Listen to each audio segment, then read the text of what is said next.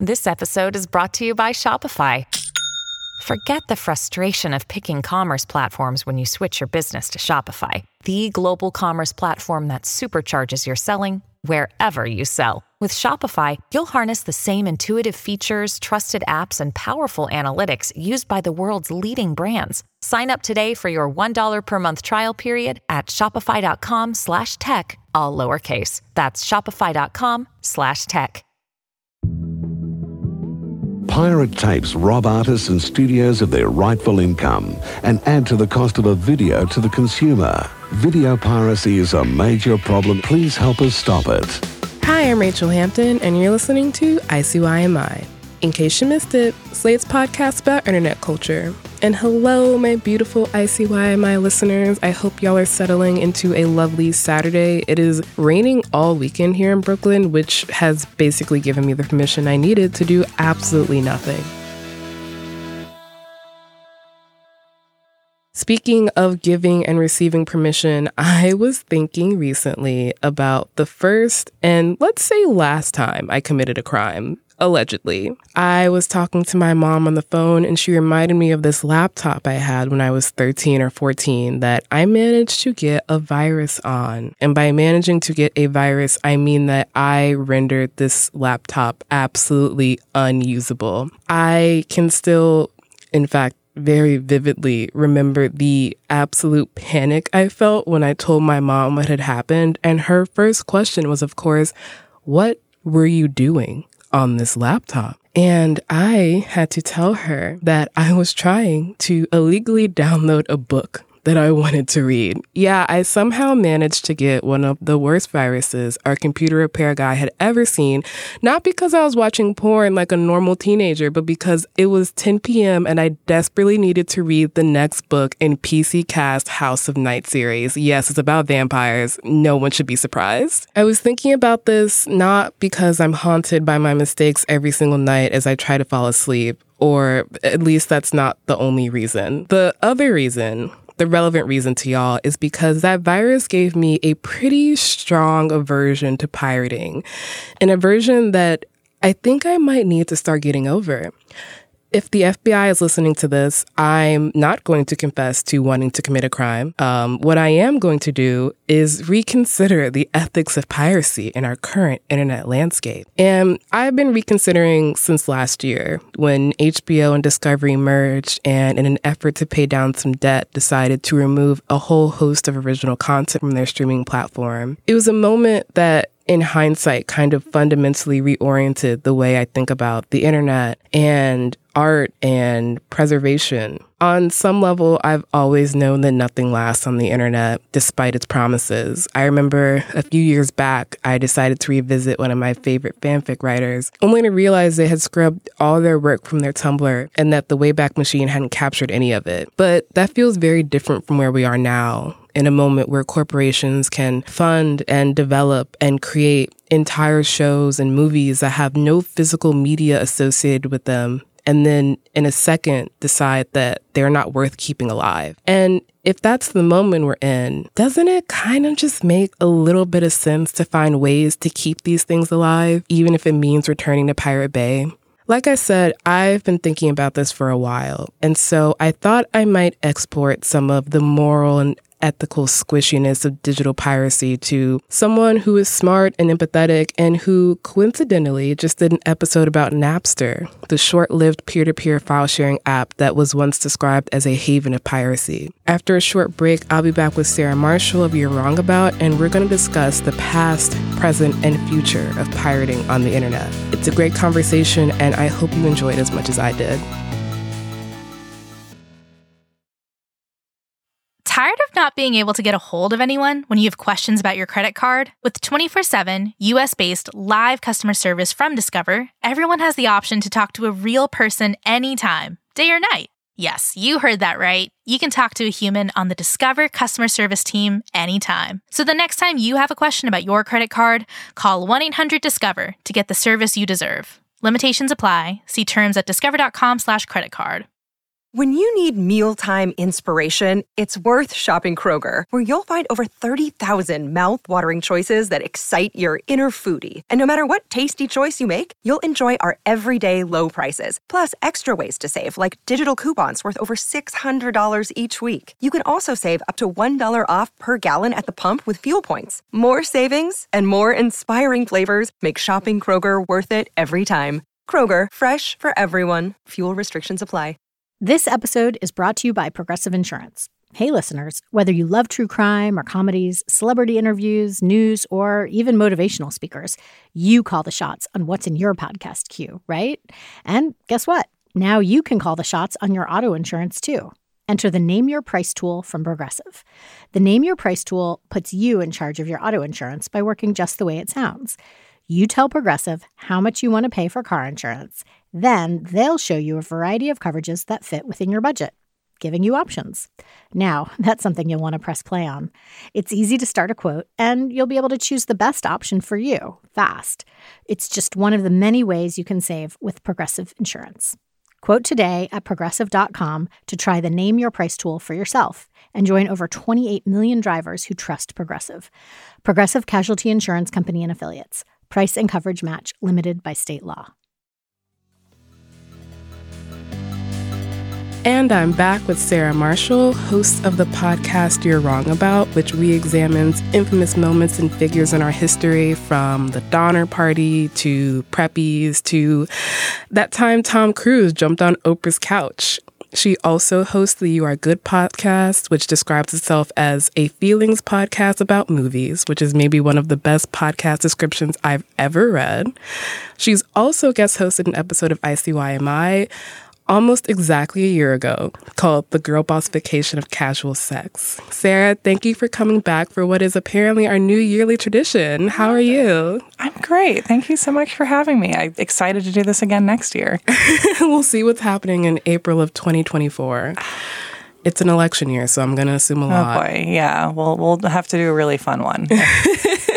So, last time you were here, I somehow didn't ask you the question that I ask all of our guest hosts now. So, now I'm going to pose it to you, which is what is your very first internet memory? Oh my gosh.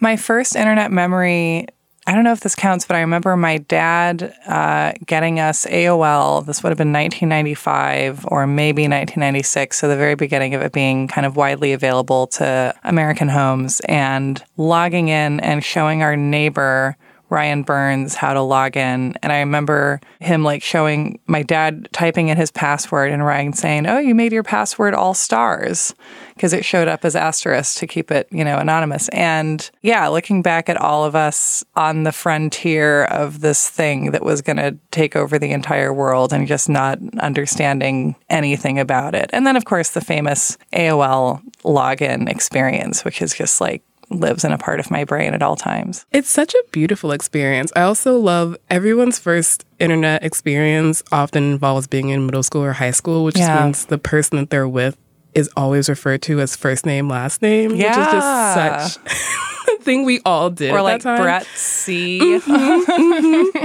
a follow up question that I think will nicely transition us into our episode topic is Do you remember the first piece of media that you pirated? Yeah, the first software I did this with, again, my uh, my friend showed me how to do this in eighth grade. We had moved away and then came back to where we had originally lived in Portland, Oregon, when I was 13, and so I reconnected with my best friend from grade school, and she was downloading music, and she taught me how to use I think Kazaa at the time, and then I was using LimeWire I think in high school, and it. It might have been the song Sail Away by David Gray or like Sail Away with Me. Not Sail Away by Styx or whatever, but like this like very kind of adult contempo, like sad sack rom com oriented song that I had heard on Kink FM. and I also I think I this was not the first thing, but I know that very early on I downloaded a bunch of music by Dido because it was 2001 and Dido was everything. I love that. I was really into pop punk as a child. We were talking a bit about Twilight before recording, um, which I think kind of fits perfectly into the picture of me as a teenager. So my first song, I think, was something very sad and emo um, that I can't quite yeah. recall at the moment. But we are here to talk about digital piracy, which is a topic I thought you'd be really smart on because you're generally smart, but also because you just did an episode of You're Wrong About all about Napster, which was this short lived peer to peer mm-hmm. file sharing app. I'm just going to give a little bit of history for those of y'all who either haven't listened to Sarah's episode, which you definitely should, or who aren't old enough to remember the halcyon days of Napster. Napster was founded in 1999 by two men named Sean. And like I said, it was a peer to peer file sharing app, specifically MP3s. What that meant is I could go on my computer and make accessible all the files I had in my music library so others could download them, and vice versa. About a year after it was founded, 14 million songs were being shared a minute on Napster. And that wasn't even the peak of the app, which came about a year later when the company was embroiled in legal trouble. In your episode, you described Napster as a sort of OG social network. Could you say a bit more about what you meant by that? Yeah, I mean, I think one of the things that is so fascinating to me about Napster is that you weren't accessing music from a centralized library, you were accessing people's collections. And I think one of the things about music that I think stays consistent regardless of what technology we use to share it is that you learn about it many ways, but one of the big ones is through people and through people who, you know, you, get a recommendation from them that you like or you admire them and that music is kind of a way of them sharing a bigger world with you and also a way for people to connect with each other. Um, and I think we kind of come full circle because now social media is, we're seeing with TikTok, it's like the way people can kind of comment on and deconstruct and remix music uh, to emphasize and help spread the videos they're making and the arguments they're making, whatever they're doing there. Yeah, music as, as a social media, kind of the electricity that drives it just makes total sense in, in both these cases. It makes me think of the MySpace profile song, which Yeah. was such an integral part of that experience. And like, and even on Facebook, where it was, I remember spending way too much energy curating what I listed as my favorite music on Facebook. And it wasn't really my favorite music, it was my aspirational favorite music because I was on a college campus and I wanted people to like me. Mm-hmm, mm-hmm. And I couldn't just be like the Wicked soundtrack all the time. No, I could not very honestly be like, I'm listening to Taylor Swift's early album. I'm just like, of course I'm listening to Bon Iver.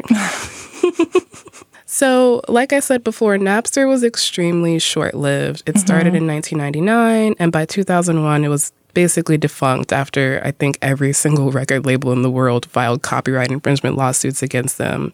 But the conclusion you and Nico came to in your episode was that in that short period of time, Napster kind of created, or at least helped create the internet as we know it. Could you mm-hmm. say a bit more about that? Yeah, I mean, I think the case of Napster is so interesting because it was something that clearly just fit.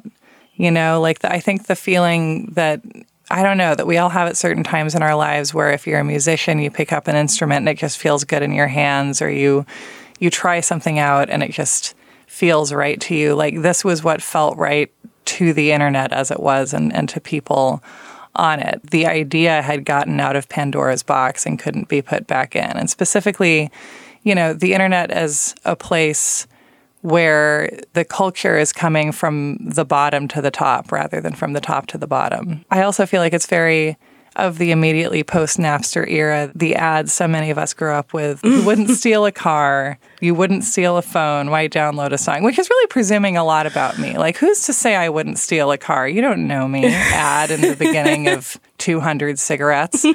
Um, the ease with which this idea of peer to peer file sharing could be carried out, it demonstrated something really huge that no one could be forced to forget.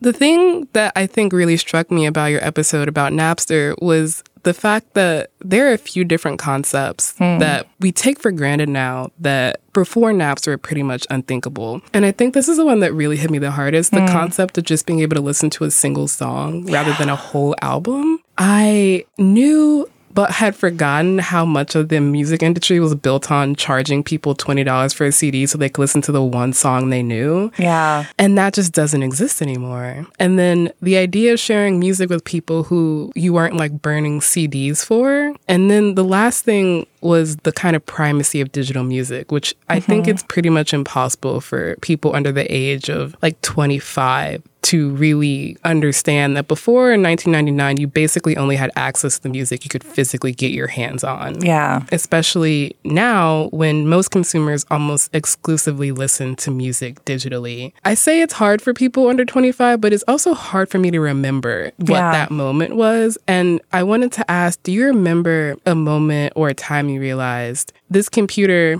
in this special room in my parents' house means that I basically have access to whatever song I could possibly want right now? Yeah, that for me was getting Kazaa. And then also uh, in 2005, when YouTube came along, I was a junior or a senior in high school.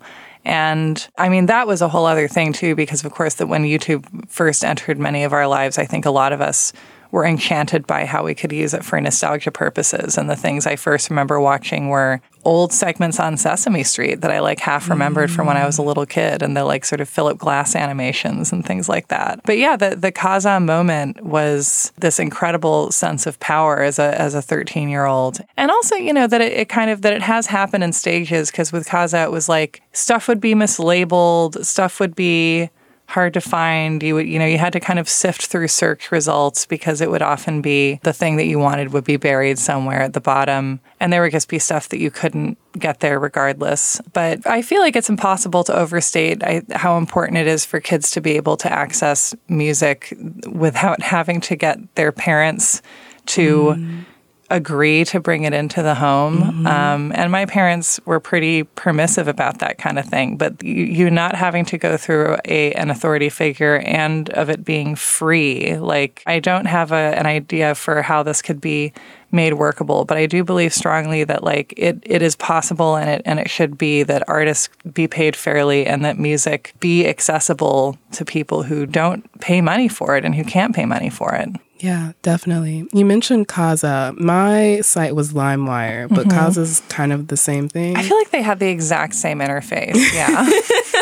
I'm sure that like Kazaa went down and LimeWire stepped in to take its place. And yeah. yeah, man, I can really just picture that like two dimensional lime cut in half in my mind right now. Love that line. And like the top, like I remember it was like two kind of segments of the mm-hmm. screen. yeah. So you have like your search results on top and your downloads Yes. on bottom. Yes, yes. So one of the reasons, in fact, probably the primary reason Napster died was because it was a haven of piracy. Many other havens popped up in its aftermath. We mentioned LimeWire and Kazaa, but and let me know if you agree. It feels like there was a time period where I basically just stopped pirating. Yeah. And it was around the advent of streaming services when actually owning a copy of something felt a lot less important. Mm-hmm. And now I feel like it's time to like regain some of those skills because, for example, if you mm-hmm. want to watch Drop Dead Gorgeous, it's not streaming anywhere. I think because of music rights or you know various shows from the the 90s that either were never released in a you know DVD or a streaming way or took a very long time to get there, often because of music rights. And yeah, I definitely, there was a period when I stopped downloading stuff. I think it was being able to finally afford HBO Max, or at least having friends who afforded it and wanted to share it with me. I don't feel great about the kind of mostly streaming model because I think it gives us a feeling of power and it like gives us the sort of the sense of everything being at our fingertips the way, you know, peer to peer file sharing did. But it's actually, you really have no power at all, um, clearly. And I, and we all know that, but we just kind of just don't have time to think about it. Yeah, I mean, that was the promise of streaming, especially like when Netflix came up, was that you could have access to all these titles for a low monthly price. Yeah.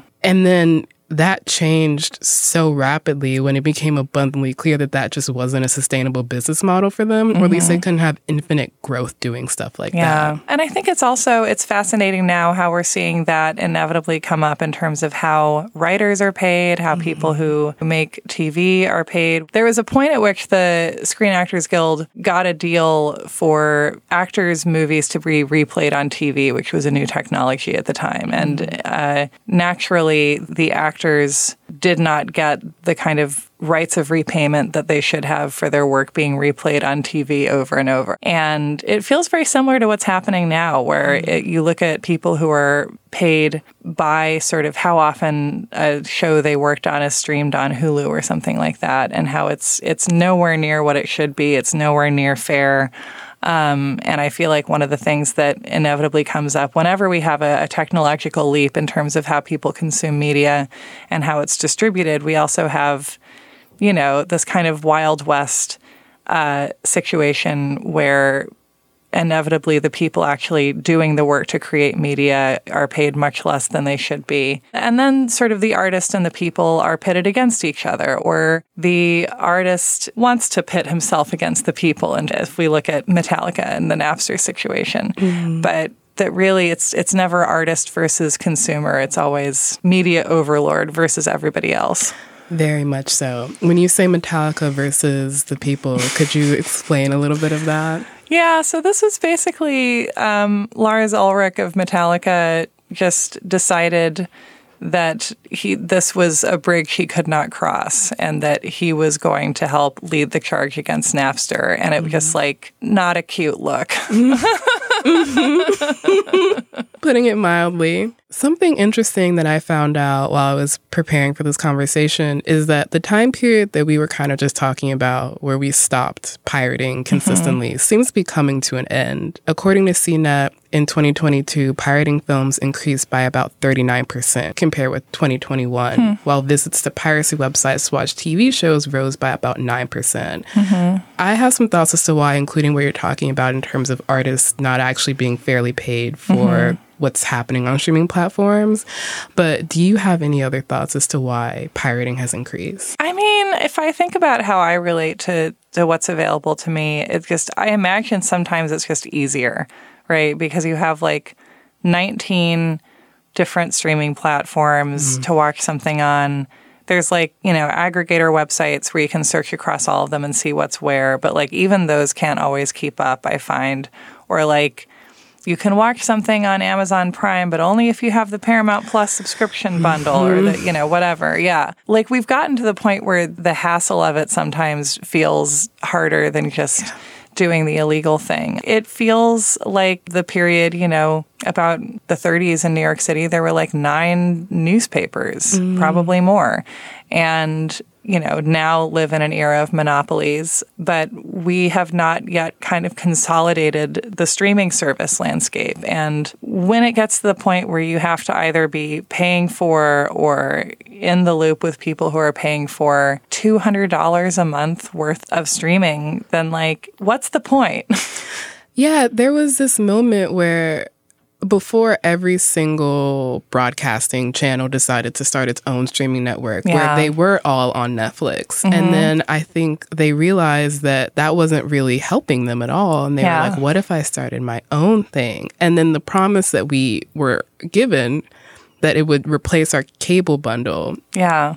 Ended up becoming another cable bundle. Yeah, and it's the price of a cable bundle, but it's more complicated to navigate. Uh, Drew Gooden, one of my favorite YouTubers, his description of this is that there's 11, you know, streaming platforms and they all take turns owning Spider-Man 2. Yes. Right? It's so true. It's just a circle and they're just passing it around. Mm-hmm. yes.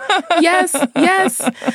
I'm just like, where do I watch this movie that was on Netflix two weeks ago, but is now on Tubi? My response to this, because the last pirating service I used regularly was the Pirate Bay, which I think I used through grad school. Mm. Really, like for me, I just want to watch one of the same 15 movies most of the time when I want to relax. And I just buy them on YouTube, and then that's what I do. Yeah. I've been thinking about pirating a lot lately, mostly because I've also lost the skill to do it. Also, because last year, when Warner Brothers and Discovery merged, they decided that to write off debt, they were just going to get rid of a bunch of both unaired and already released TV shows. Oh, God, yeah. This was the moment that most people remember as when HBO said they would no longer be carrying shows like Westworld and Legendary. And Sad as for me, F Boy Island.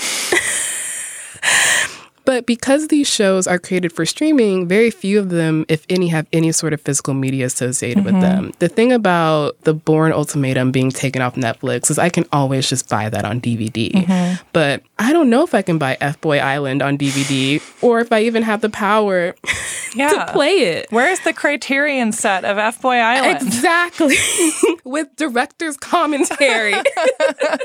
I'm still laughing about the concept of a Criterion Collection version of F Boy Island, and I might have a new idea to pitch. But while I'm doing that, we need to take a short break. When I come back, I will be joined once again by Sarah Marshall, and we will be talking about piracy.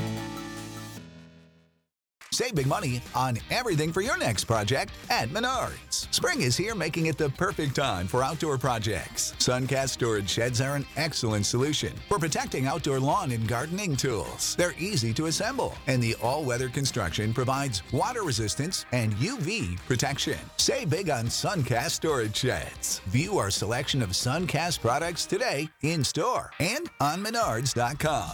Save big money at.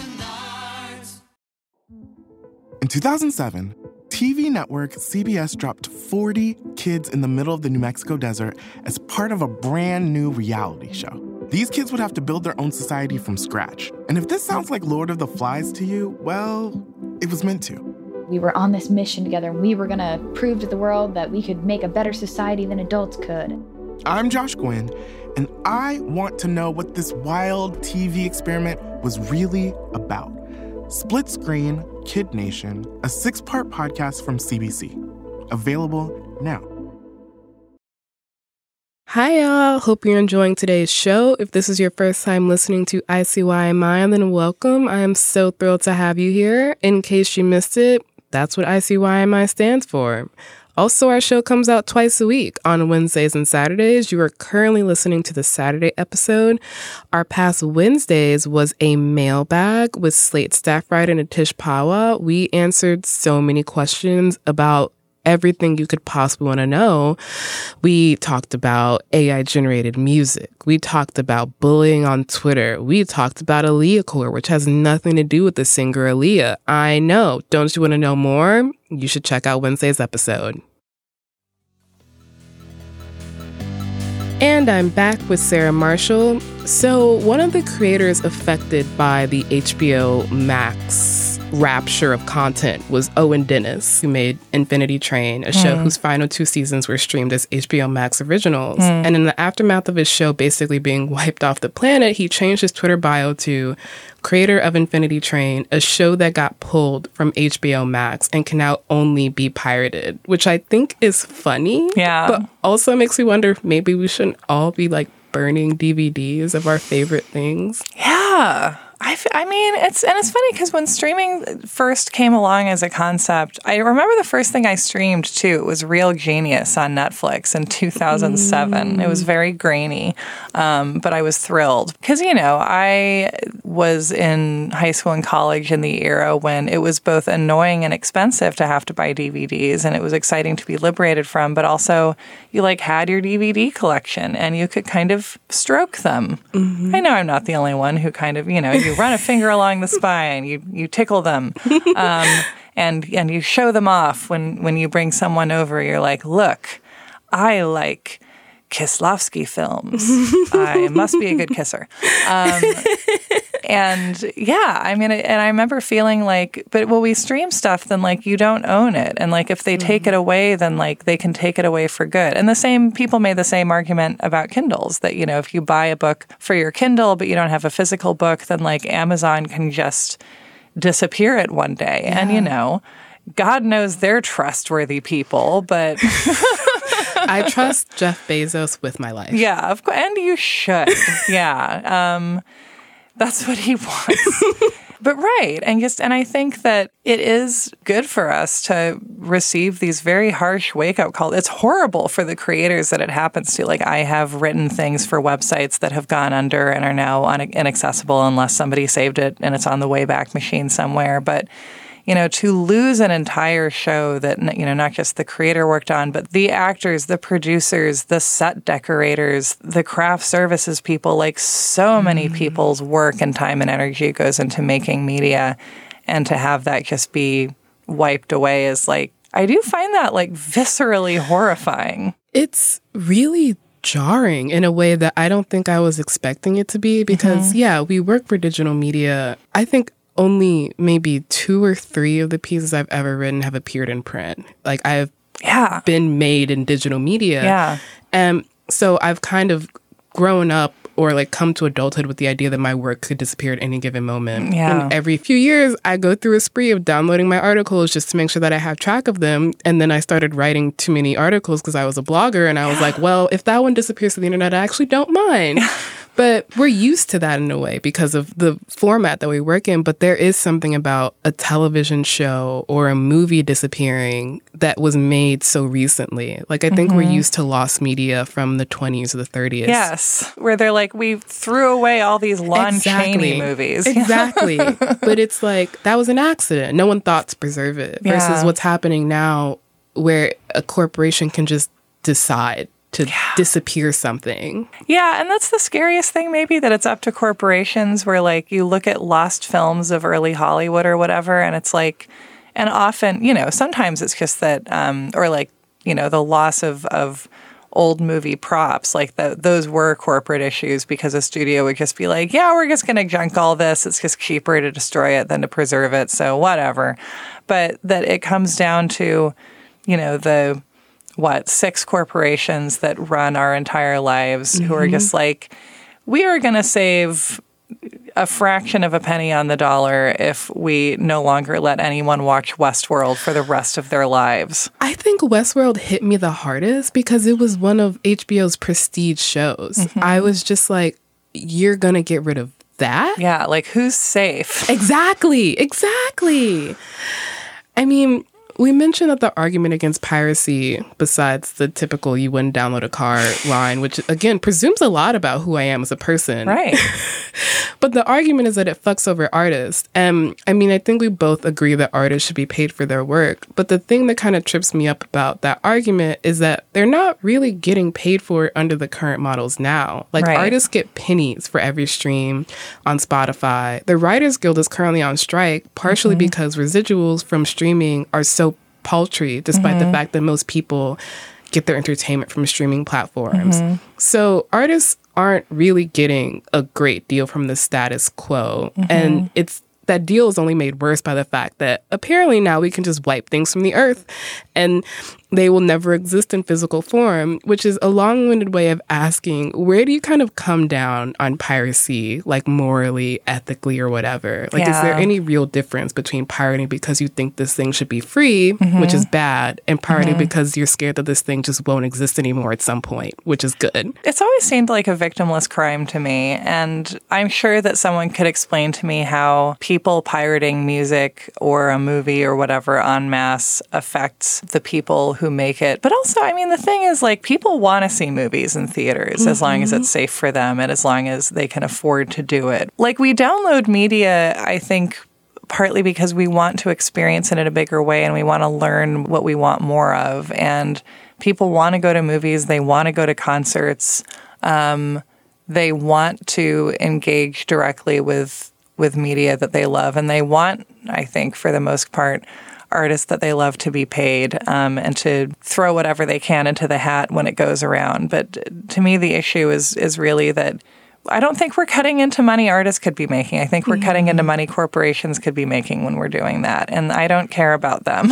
Yeah. And this also makes me think of something I found out when I was researching this episode, which is that Radiohead apparently in 2000 with Kid A, their first album after OK Computer, it was kind of made by Napster because a few songs from it appeared on Napster a few months before the official release date. It was it was basically leaked. But that meant that a lot of people had listened to it by the time the album actually came out. And I think the assumption about piracy would lead people to believe that that kind of popularity would mean people wouldn't buy the album once it came out. But what ended up happening is once the album was officially released a few months after that leak, it charted number one on the Billboard Top 200 sales chart, which was the first time that had happened for Radiohead. So it seems like paradoxically, a lot of artists are actually helped by the free promotion and hype that is given by sharing stuff illegally. Yeah, completely. And I mean, I something I find fascinating and have been talking to people about kind of around the, you know, the writer's strike is never growing up imagined that so many people with so much power in media would have no real idea of how it works. It's because the people who have the power in media didn't get there by understanding media. They got there by like having their dad be a shoe millionaire or whatever. Succession. Succession. I know we're all, right. Everyone's being, you know, all these companies are being run by Kendall Roy in one way or another another. And a show that I hope has never disappeared by HBO, but apparently no one's saying. I was thinking about that. I was like, everyone loves Succession. I just started watching Succession could this disappear one day? Because yeah. that'd be wild. Yeah, and just that you know that media, I think is is not controlled by people who understand the resources that go into creating a piece of art or a piece of entertainment. I think media is run by people who uh, fundamentally see an episode of a show or a, or an album or a movie as something like a garment that can be mass produced. Mm. Making any kind of media, like you can't do it with the kind of machine like efficiency that I think the, the people in charge really want. The garment analogy is so smart because something that I found out recently is that people think that clothes are made by robots, but every single piece of clothing that you wear is made by a human being. Like, yeah. we have not reached the point of production ability where you don't need humans to sew clothes. Mm-hmm. And the reason things are so cheap is not because it's made by machines, but because we have so devalued the labor of garment workers. Yeah. And that's basically what a lot of corporations want to do to media, where you just kind of disappear the effort made into it and say, yeah. this is not even worth saving. I mean, I mean, actually, a great example is like I'm wearing this is my favorite shirt. I bought it at Universal Studios. I just went there. It is my I panned for gold at Jupiter's Claim, and all I got was this shirt. Shirt. um, I love that they have note merch there. I was not expecting it. And I and because this is from a theme park, I think it probably costs like $35, dollars mm. which is ridiculous. But like, if I stole this shirt, like, would the person who made it suffer? Mm. No, they would not. Would Universal Studios suffer? No. Um, would they not get to charge $35 for a shirt that the person who made it was paid pennies for? If that. Again, it's like the idea of theft affecting the creator of the thing being stolen feels from everything I know, just dramatically out of touch with how all of this works. Mm-hmm, mm-hmm. I've been thinking about this in the context of digital media for a while, as we were talking about, especially because, I mean, one of the most common complaints we get about this show is that there are too many ads. And mm-hmm. I'm often like, how do you think these things get made? Mm-hmm. Even as I don't directly see like revenue from those ads, but I'm aware that it goes into my paycheck. Yeah. But this kind of world we're living in now where things can just disappear at the whim of any company kind of makes me really nervous for my career and my yeah. life. Just because there's just a lack of concerted effort to preserve digital archives, which is bad not just personally, but for democracy. Like mm-hmm. entire archives of newspapers are disappeared online all the time because someone bought them. Yeah. And I'm curious as to how you think about this as someone both with a deep interest in history mm. and as someone who also has a deep stake in the internet as a medium to kind of disseminate your work. Yeah, gosh, totally. Right. And like something I don't think about very much because I think it's too scary is like everything I've done in podcasting, which is where like the bulk of my energy has gone in the past five years, like not just creatively, but, you know, generally, like none of that exists physically, mm-hmm. you know?